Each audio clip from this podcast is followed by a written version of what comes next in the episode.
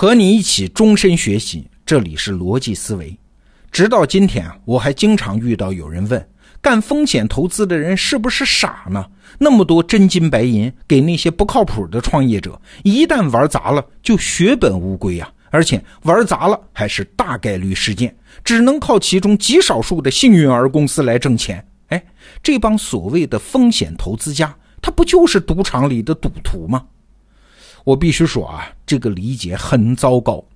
赌场哎，那是零和博弈，所谓十赌九输嘛。从概率上看，那是不可能有赢家的。而风险投资是啥？它是在对产业的发展做趋势判断。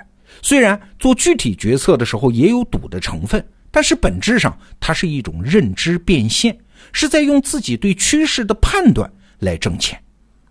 对趋势做判断看起来很简单。但是实际上非常困难，这是一个非常专业的手艺活。最近呢，我看到了天使投资人汪涛的一篇文章，说的是香港为什么屡次错过科技发展的机遇。哎，这篇文章侧面也印证了判断趋势这个事儿有多难。香港当年在中国经济版图上是什么地位呢？啊，我们就举一个例子：上世纪八十年代初。本篇文章的作者汪涛在南京邮电大学上学啊，他知道一些行业里的情况吗？他就知道一个数字啊，香港一个城市的电话用户数三百六十万，而整个中国内地才三百二十万，这叫以一城当一国呀。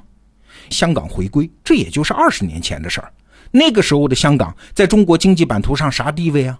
香港当时的经济规模是一点二一万亿人民币，这在当时是一个极其恐怖的数字啊！是当时北京、上海、广州、深圳、重庆、天津、苏州、杭州、无锡九个城市 GDP 的总和。但是二十多年过去了，二零一六年香港的 GDP 和人民币是二点一万亿，人家也在发展啊。但是北京和上海都已经超过它了。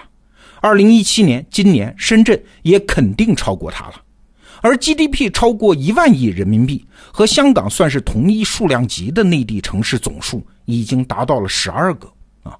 如果仅仅拿 GDP 来说事儿，将来的香港可能连一线城市的地位都保不住啊！当然，这主要是因为中国内地发展太快啊，但是香港没有能抓住这一轮科技发展的机遇，它也是一个事实啊。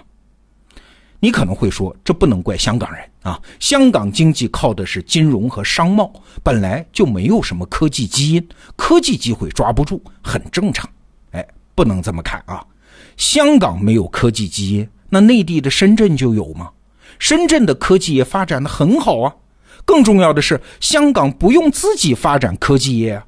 他只要搭上内地，甚至是只要搭上深圳科技发展这班船，香港的境遇就会远远好过今天。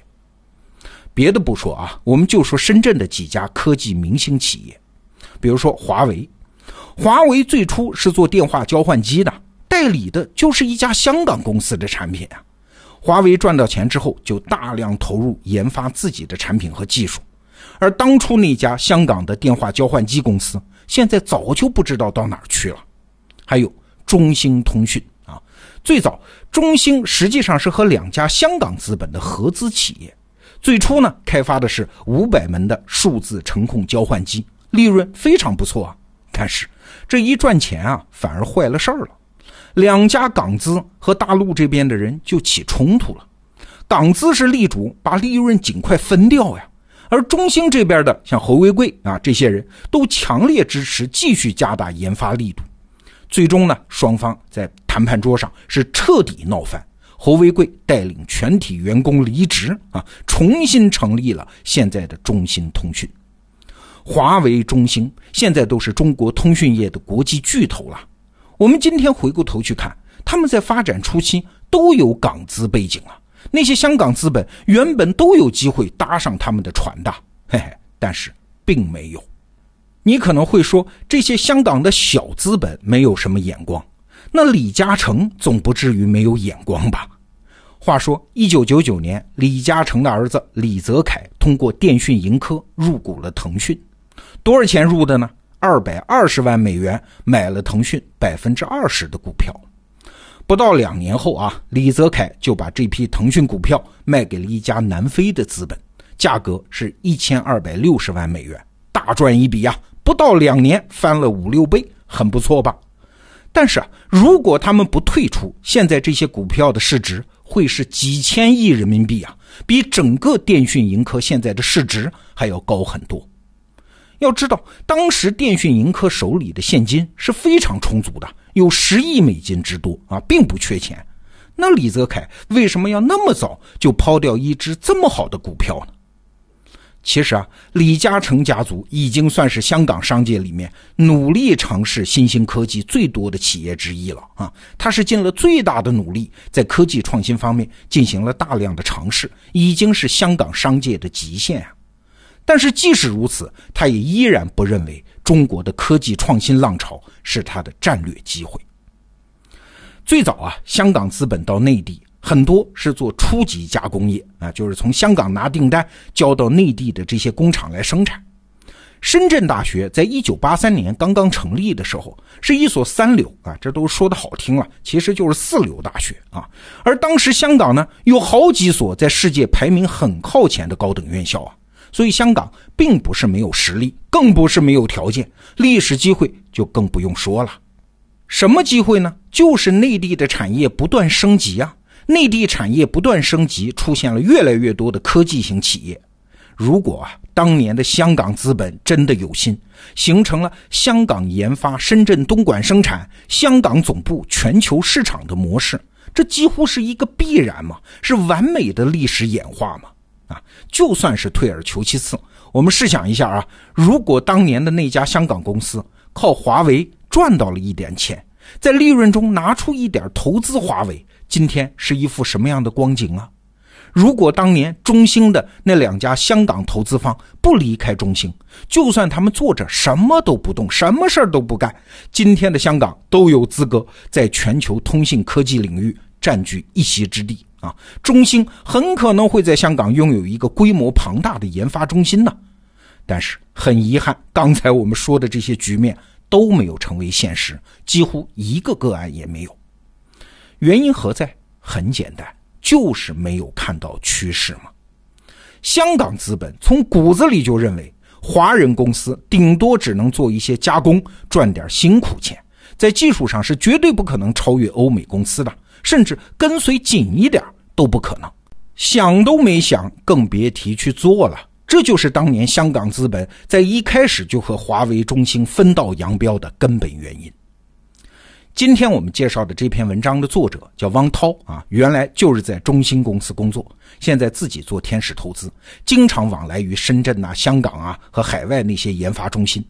他就说，两地年轻人的创业方向是完全不同啊。内地创业者做的项目是什么呢？是什么机器人、基因测序、人工智能、虚拟现实、新能源汽车、智慧农业、新材料等等，基本上和硅谷啊、以色列啊创业者考虑的是相同层次的问题。而香港的创业项目呢，是改进快餐饭盒、提升效率、很有品位的餐饮连锁等等啊，不是说这类项目不能做。但是如果香港最具创新力的一批年轻人在考虑的只是这些事儿，长期来看啊，香港和深圳的差距进一步拉大，就几乎是必然了。今天我们说这个话题啊，不是说香港人眼光短浅，而是想说看到趋势和真实的把握住趋势，它是两回事儿啊。看到趋势只需要具备一些常识。但是把握趋势呢，则需要克服一系列根深蒂固的观念、习性和路径依赖。回到我们刚开始说的风险投资那个话题啊，我就曾经问过一位很有名的风险投资家，我说啊：过去的烧钱时代，很多创业者有梦想，需要融资来实现嘛，所以你们能赚到钱。但是现在这两年啊，很多企业起步就是赚钱的，不太需要资本呐。你们风险投资行业将来还有的做吗？哈，他笑了笑，回答我说：“哎，不是每一个身在趋势里的人都真的相信这个趋势啊。即使是亲手创造了这个趋势的创业者，有的时候他们也不真的相信自己的公司会那么值钱啊。所谓的投资嘛，哎，就是去买被低估的股份嘛。只要我比那个创业者更相信趋势，更能判断和把握趋势，我们投资人呐就永远有钱可赚呐。好，这个话题我们就聊到这儿，明天罗胖精选再见。